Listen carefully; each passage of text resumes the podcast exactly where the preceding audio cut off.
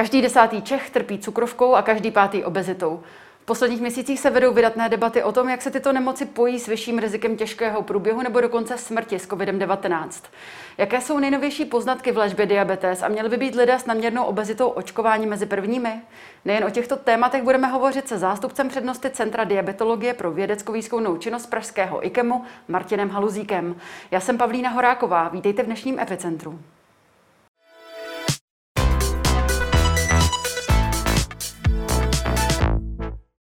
Dobrý den, pane profesore, vítejte ve studiu. Dobrý den, děkuji mnohokrát za pozvání. S cukrovkou se v České republice nyní léčí přes milion diabetiků. A přestože tato nemoc veřejnosti poměrně známá, já vás poprosím, jestli byste mohl vysvětlit našim divákům, co to vůbec cukrovka je a jaké jsou ty hlavní typy. Eh, cukrovka je onemocnění, které se vyznačuje zvýšením cukru v krvi, tedy eh, glykemie v krvi, které říkáme cukr laicky. A existují dva základní typy cukrovky. Ta první je takzvaná cukrovka prvního typu, což je onemocnění spíše mladších lidí nebo dětského věku, kdy dochází k úplnému zničení eh, buněk ve slinivce břišní, které vyrábějí inzulín. Takže to jsou pacienti, kteří si musí ten inzulín pravidelně injekčně podávat, většinou třikrát nebo čtyřikrát denně. A eh, těchto pacientů je ale spíše menšina, je to maximálně 5% té celkové populace diabetiků. A ten nejčastější typ diabetu je tzv. cukrovka druhého typu, která je spojena s nadváhou nebo s obezitou, s nízkou fyzickou aktivitou a je to spíše onemocnění středního nebo staršího věku. A e, tento typ cukrovky tvoří asi 90 až 95 e, všech případů cukrovky v České republice. Ta cukrovka prvního typu, dal by se říct, že ta je tedy spíše vrozená a ta cukrovka druhého typu je spíše získaná věkem? Nedá se to tak úplně říct. Mm. Oni vlastně oba dva ty, tyto typy cukrovky jsou do určité míry dědičné. Ale ten rozdíl hlavní je v tom, že u té cukrovky prvního typu tam není vlastně nějaký jednoznačný rizikový faktor, jakou si e, tuto cukrovku můžeme přivodit. Tam je mhm. určitá dědičnost a pak je tam nějaký spouštěcí faktor, což bývá pravděpodobně třeba nějaká virová infekce nebo něco takového. Ale e, co se týče té cukrovky druhého typu, tam dědičnost hraje také roli, ale pokud e, tedy tloustneme, nemáme fyzickou aktivitu, máme hodně stresu, tak si ji vlastně můžeme vyvolat i tehdy, když třeba nemáme v tom e, přímém příbuzenstvu nikoho s cukrovkou. Mm. Takže cukrovka druhého typu je daleko více závislá e, na tom zdravém nebo respektive nezdravém životním stylu. Vy jste hovořil o té dědičnosti. Jak velká je ta dědičnost, pokud, nebo míra dědičnosti? Pokud, řekněme, můj rodič trpí cukrovkou, jaká je šance, že ji budu mít já nebo moje děti? Eh, u cukrovky druhého typu je ta šance bohužel eh, poměrně vysoká. Tam v mhm. podstatě se předpokládá, že eh, ten, kdo má rodiče s cukrovkou druhého typu, tak má o 50% vyšší pravděpodobnost, že by také mohl mít cukrovku.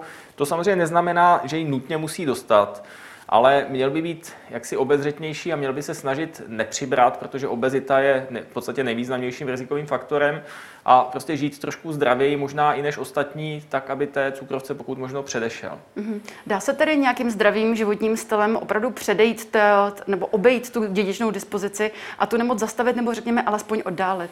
Nepochybně. Eh, pokud zůstaneme štíhlí, pokud budeme pravidelně sportovat nebo mít pravidelnou fyzickou aktivitu, možná sportovat není úplně eh, správný, eh, správný termín, stačí prostě dostatečně chodit, nemusíme ani běhat, ani tedy provozovat nějaké eh, extrémní sporty, eh, tak máme velkou šanci, že, jak jste naprosto správně říkala, minimálně oddálíme cukrovku. To znamená, když budeme žít nezdravě, můžeme ji dostat v 50, pokud máme špatnou dědičnost, když budeme žít zdravě, tak ji dostaneme třeba v 70 nebo vůbec ne. Mhm.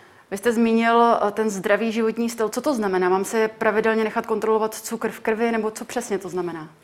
Já vás hlavně musím pochválit, jak se výborně ptáte, teda opravdu pokládáte přesně ty otázky, které, které bych chtěl slyšet, eh, ty důležité. Čili eh, zdravý životní styl znamená, že má člověk dostatek fyzické aktivity, že se nepřejídá, a dostatečně spí také, dostatečně dlouhá doba spánku, protože krátká doba spánku je také rizikový faktor, není příliš ve stresu a nekouří. Mm-hmm.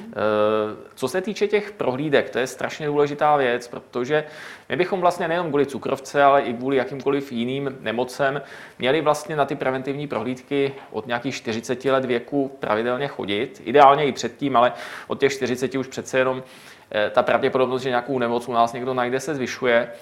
A to je velmi důležité, protože cukrovka druhého typu, když je ta hladina cukru zvýšená jenom mírně, tak vlastně nemá žádné specifické projevy. Ten mhm. pacient ji sám na sobě nepozná. Cítí se třeba jenom trošku unavený, eh, nebo prostě tak nějak se necítí dobře, má třeba trošku častější močení, ale to zase muži už pak v určitém věku přisuzují spíše prostatě než nějakým jiným emocem.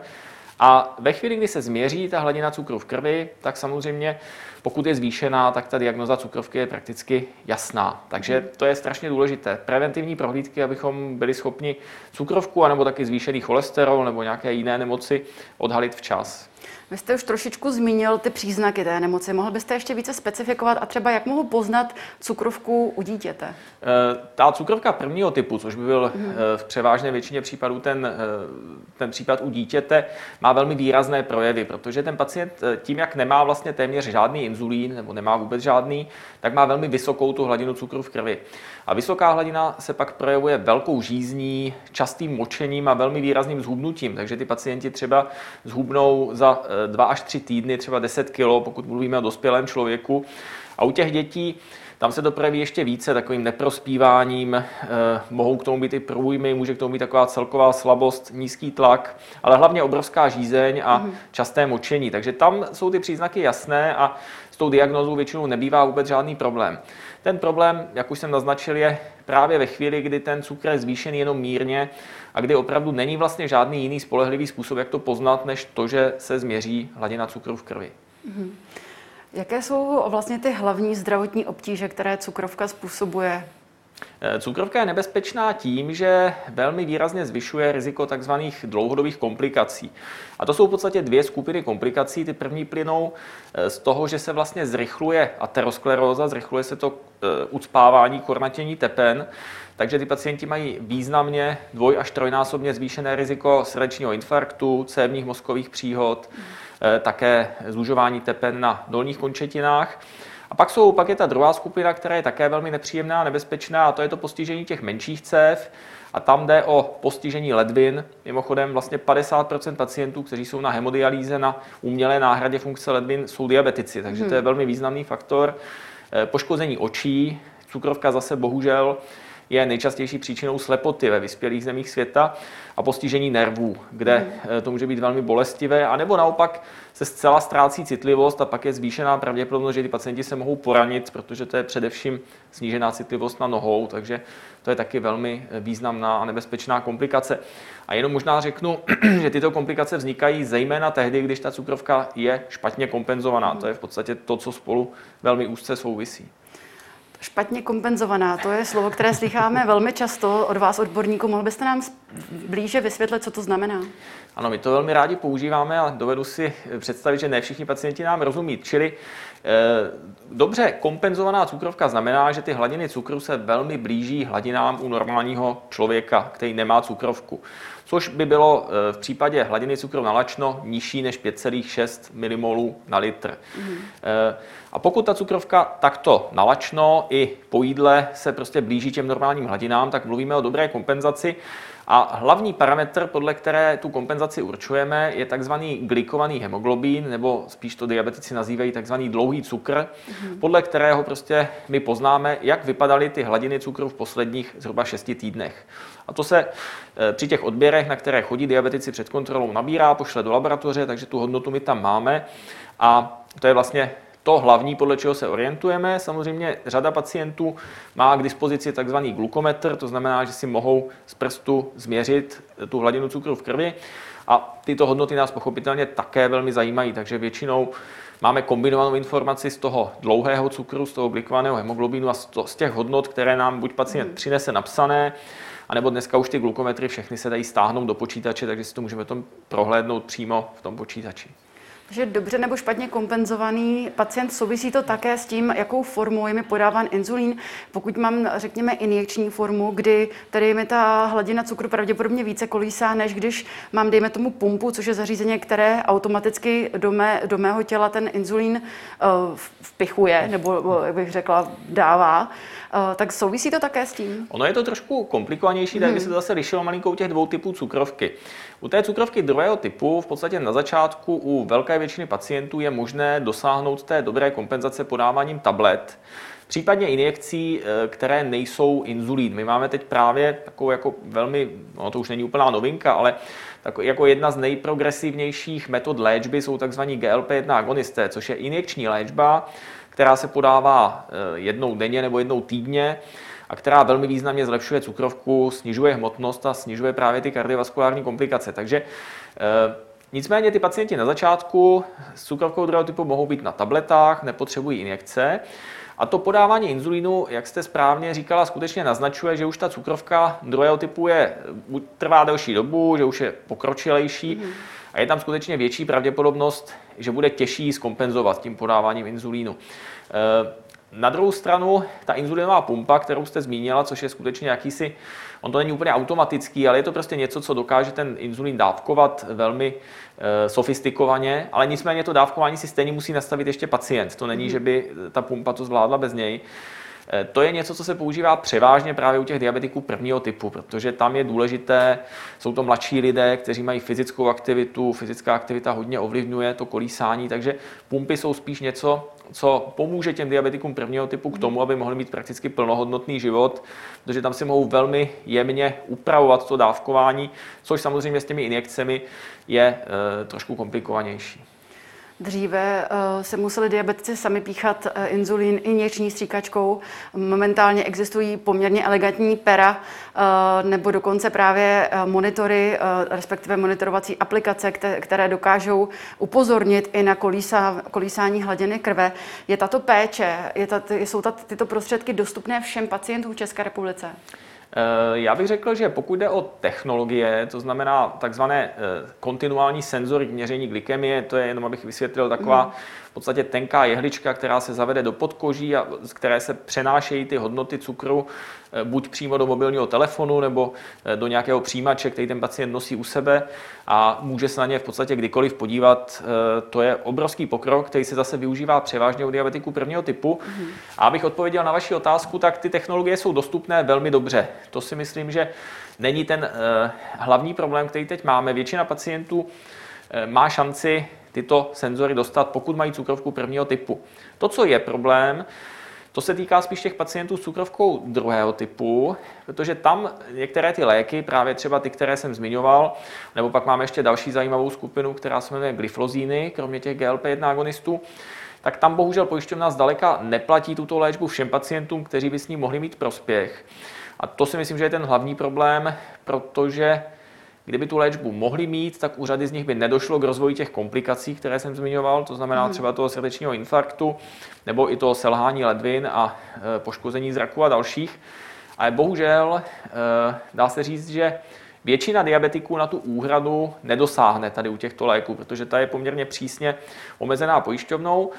A samozřejmě, když ti pacienti nejsou dobře kompenzovaní, eh, mají už eh, rozvinuté ty komplikace, tak jsou daleko náchylnější k tomu, že při nějakém infekčním onemocnění nebo při nějaké jiné nemoci se mohou výrazněji zhoršit než pacienti bez cukrovky. Jakým způsobem jsou pacienti informováni o takovýchto lécích? Je to něco, co standardně lékaři jim nabízejí? Oni mají možnost si to rozhodnout třeba zaplatit z vlastní kapsy, nebo jak to přesně funguje? Eh, já se domnívám, že většina diabetologů, Česká republika, to musím zase pochválit, má skutečně tu specializaci diabetologie velmi dobře vypracovanou. Máme velmi vzdělané diabetology, takže já si myslím, že eh, velká většina pacientům řekne, jaké jsou možnosti, včetně toho, že jim řekne, ano, my máme tady tenhle ten lék, ten by vám mohl pomoci, ale bohužel pojištěna vám ho nezaplatí, ale máte možnost si ho samozřejmě eh, zaplatit sám nebo sama, mm. pokud máte zájem. A tam je totiž paradoxní, že když budeme mluvit třeba o těch GLP-1 agonistech, tak tam aby ten pacient, aby ho plně uhradila pojišťovna ten lék, tak musí mít body mass index nad 35, to znamená hmm. obezitu druhého stupně, a k tomu ještě špatně kompenzovanou cukrovku, tam je to dané zase tím dlouhým cukrem, nějakou hodnotou.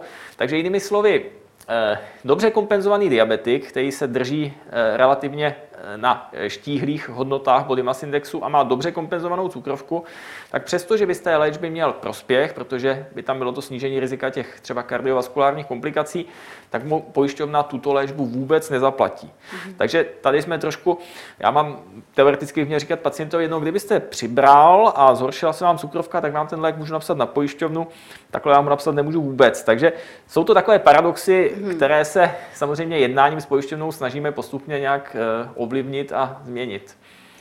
Vy jste zmínil, že tohle jsou poměrně nové léky. Eh, jaký, jaký je ten hlavní vývoj, co se týká eh, medicíny eh, ve směru vyléčení této nemoci? Myslíte si, že existuje budoucnost, kdyby tato nemoc byla plně vyléčena?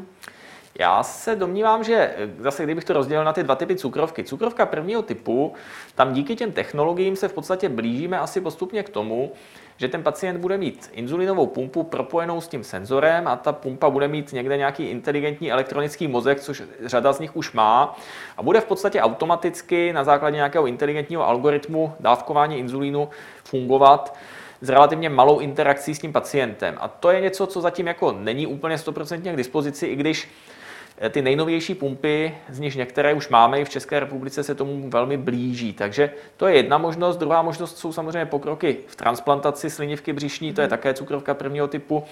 A to právě eh, v IKEMu kolegové mají eh, skvěle zpracované transplantaci slinivky nebo těch Langerancových ostrůvků, čili tam se to také posouvá. Paradoxně, ta cukrovka druhého typu, která na první pohled by mohla působit jako jednodušší nemoc na léčení, protože na začátku stačí tablety, tak vyléčitelná v podstatě není.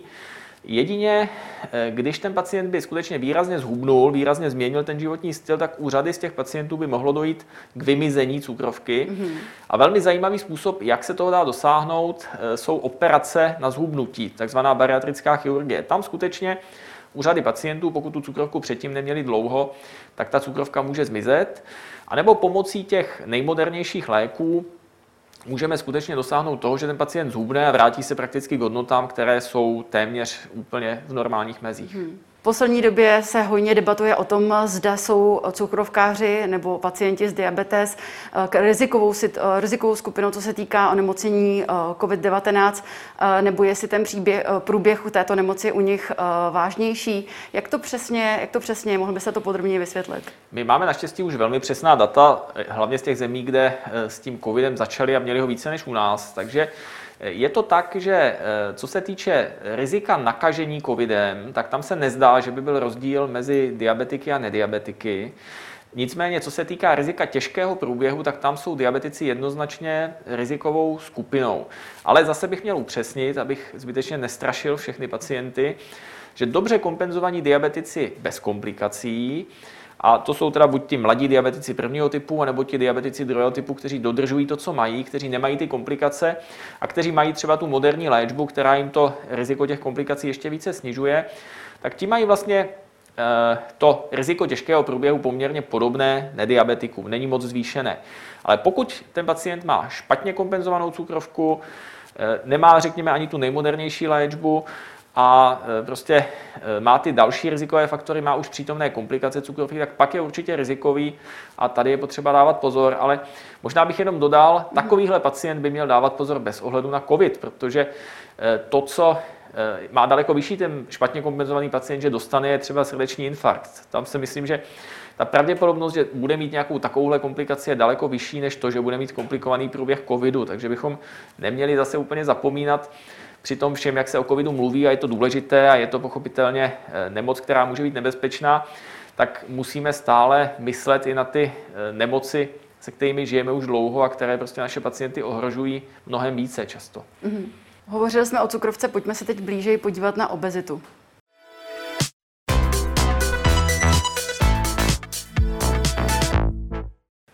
Čerstvé ročenky Českého statistického úřadu vyplývá, že máme v Česku obézních 21,2% mužů a 17,5% žen. Ještě doplním, že průměr Evropské unie je podle Eurostatu necelých 15% S náskokem nejhorší vyšla Malta, kde byl obézní každý čtvrtý člověk. O chloupek hůř než Češi na tom byli Lotyši, Estonci a Finové. Naopak Slováci se umístili lehce pod unijním průměrem. Češi se tedy bohužel řadí do pětice nejtlustších uh, lidí v Evropské unii. V Evropské unii. Proč tomu tak je? Je to genetika? Je to naše špatná životospráva? Je to asi kombinace přesně těch věcí, co jste říkala. Já bych možná jenom ještě zmínil, že bohužel ani ta čísla o obezitě v České republice nemáme úplně přesná, ale to, co říkáte, bude pravděpodobně odpovídat. My jsme určitě v té, řekněme, horší polovině, eh, co se týče výskytu obezity. A důvody genetiku samozřejmě nějakou máme, ale určitě nemáme horší genetiku, než mají třeba Rakušané nebo Němci, žijeme v podobné části Evropy. Takže já bych řekl, že u nás je trošku hlouběji zakořeněná ta nezdravá strava, taková ta klasická česká kuchyně určitě není, jaksi redukční dieta, to všichni víme. A e, další věc je, že řekl bych stále ještě e, podceňujeme hodně tu fyzickou aktivitu, jezdíme hodně autem, málo se pohybujeme, postupně přibíráme a ona ta mírná obezita se bere v podstatě už jako norma dneska, takže ani, řekněme, tam není úplně tlak a myslím, že muži to mají daleko více, že mhm. prostě mm-hmm. nejsou nějak tak nucení k tomu, aby se snažili více hubnout. Takže je to kombinace všech, všech těchto faktorů.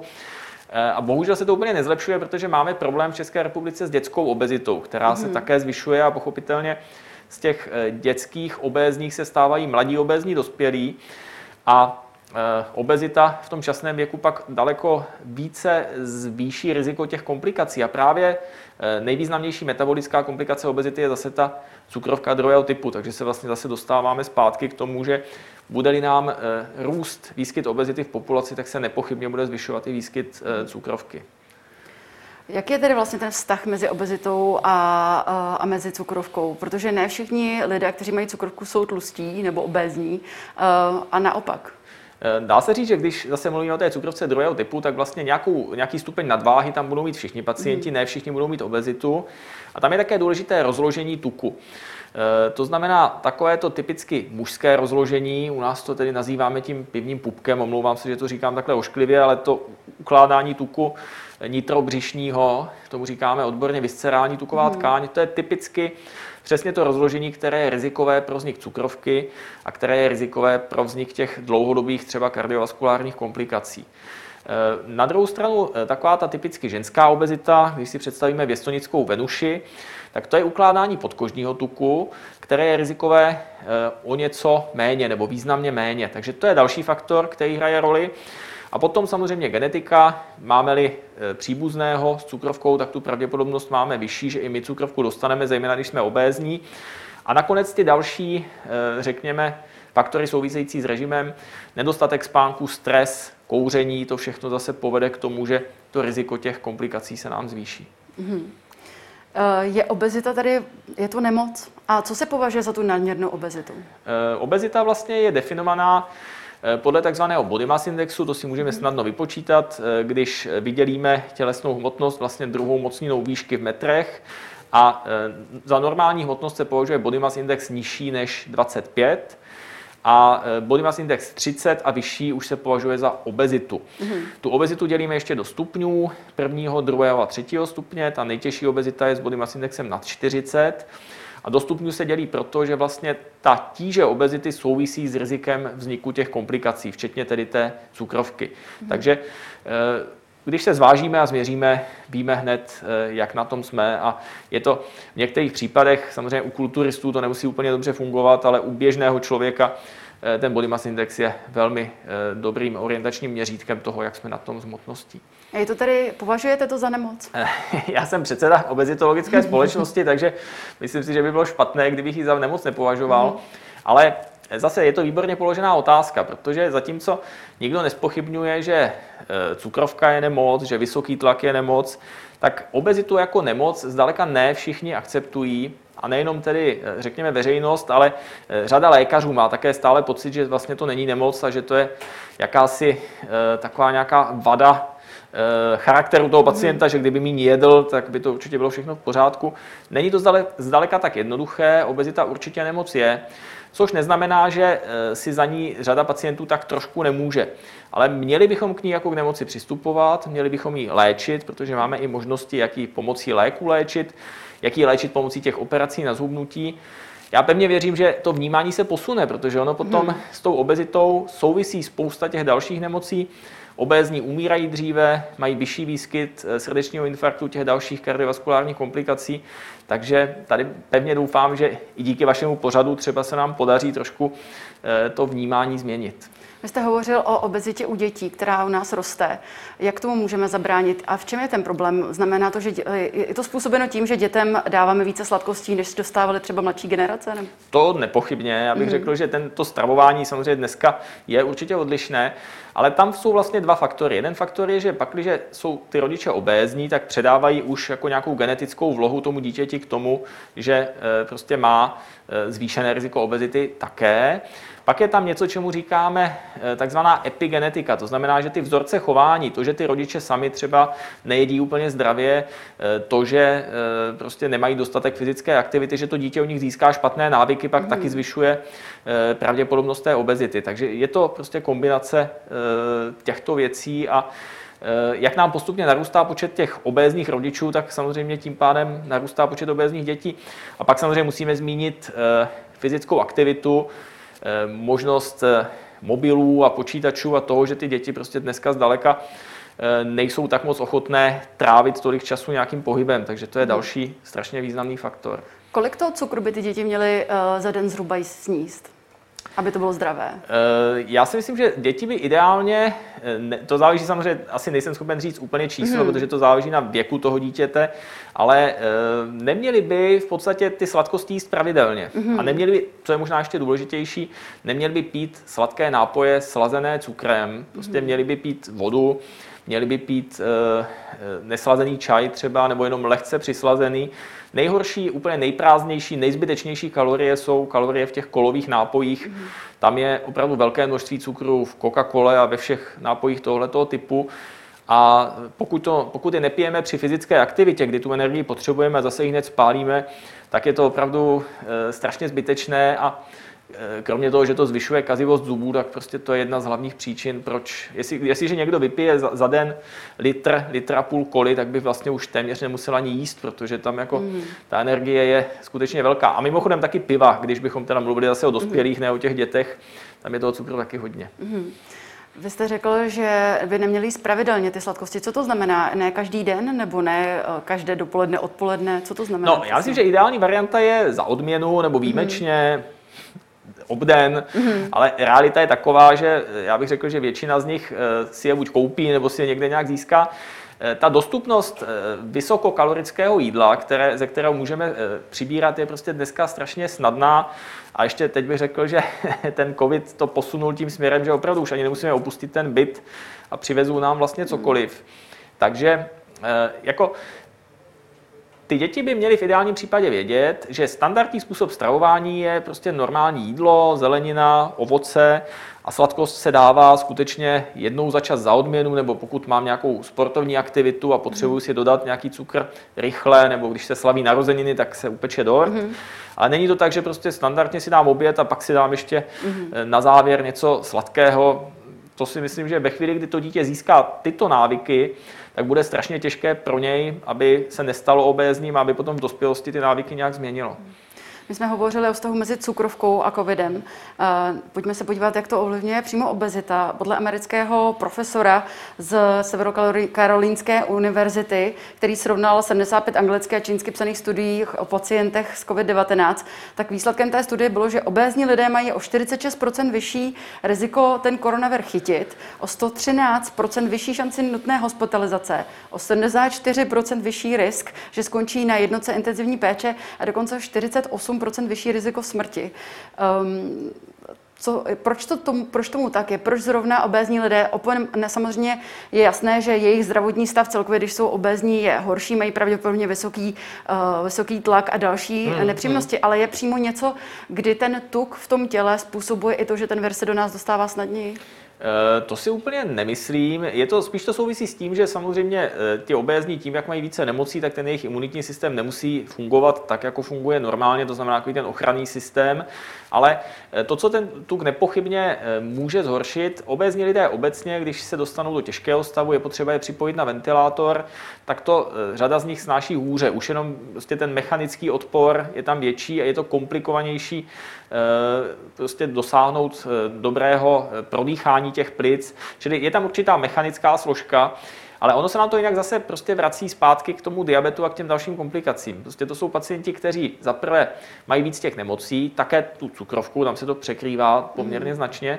A e, samozřejmě za zmínku stojí ještě to, že nejdůležitější eh, faktor, který rozhoduje o tom, jestli nějaký těžký stav přežijeme, je fyzická zdatnost mimochodem. Mm-hmm. To znamená, pokud jsme na tom fyzicky dobře, pokud sportujeme, tak máme daleko větší šanci, že to ten organismus zvládne. Má nějakou rezervu, má rezervu i co se týče tě, eh, toho dýchání, prostě ta zdatnost je větší, srdce má daleko větší možnost pracovat na nějakou rezervu.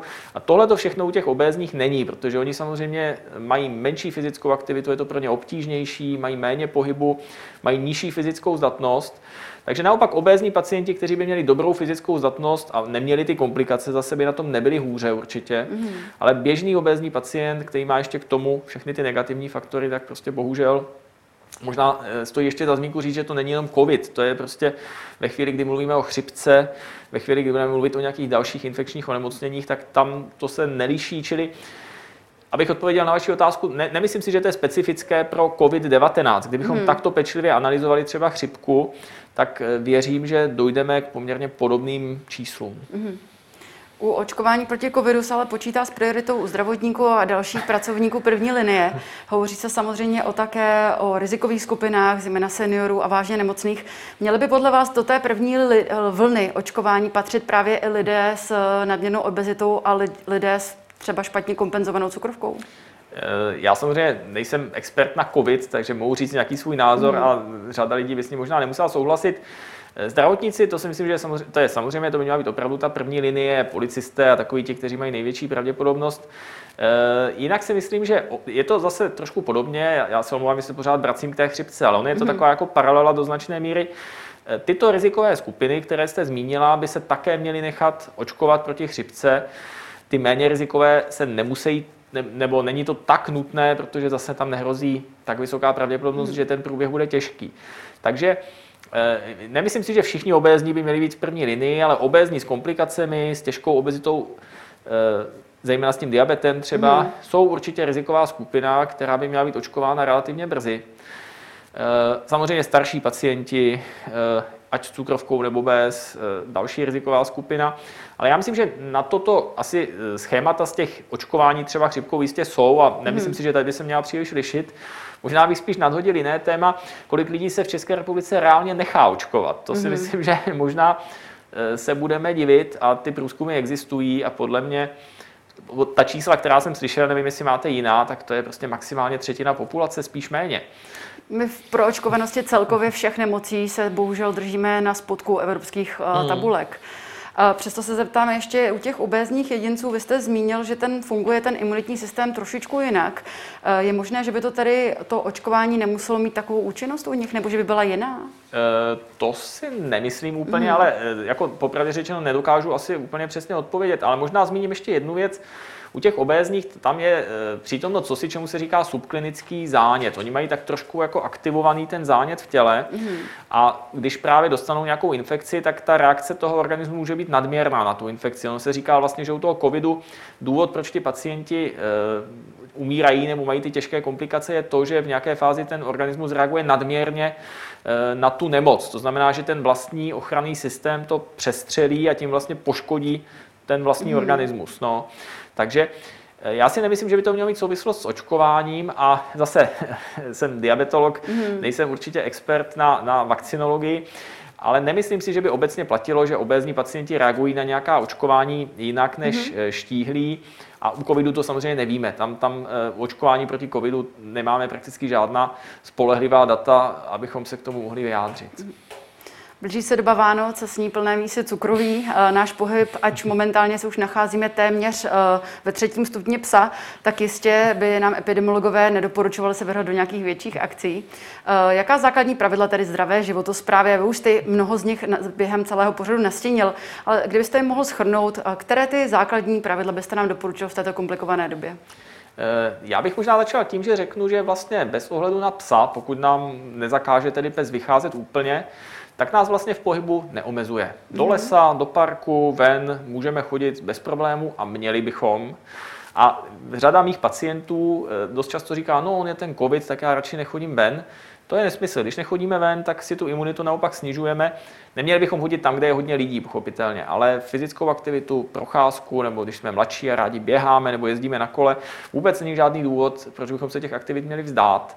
Co se týče vánočního období, tam je podle mě potřeba si zachovat nějaký režim, který se neliší tolik od toho, který máme normálně. To znamená, není úplně dobře se večer přejíst a pak spát do 11 a jít rovnou obědvat, mm. ale snažit se prostě nějak normálně fungovat, mít naplánované nějaké aktivity, nějakou fyzickou aktivitu, procházku, nějaký sport, tak, abychom to prostě nakombinovali s tím jídlem.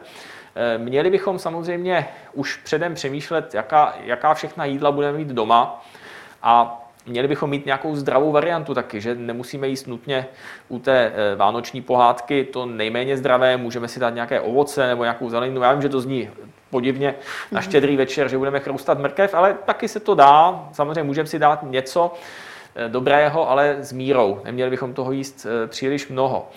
Takže podle mě úplně nejhorší je, když se rozhodíme, když v podstatě fakt strávíme ty Vánoce u televize jedením a ještě si řekneme ten covid, tak já radši nikam nepůjdu to se bojím, že by nám úplně neprospělo.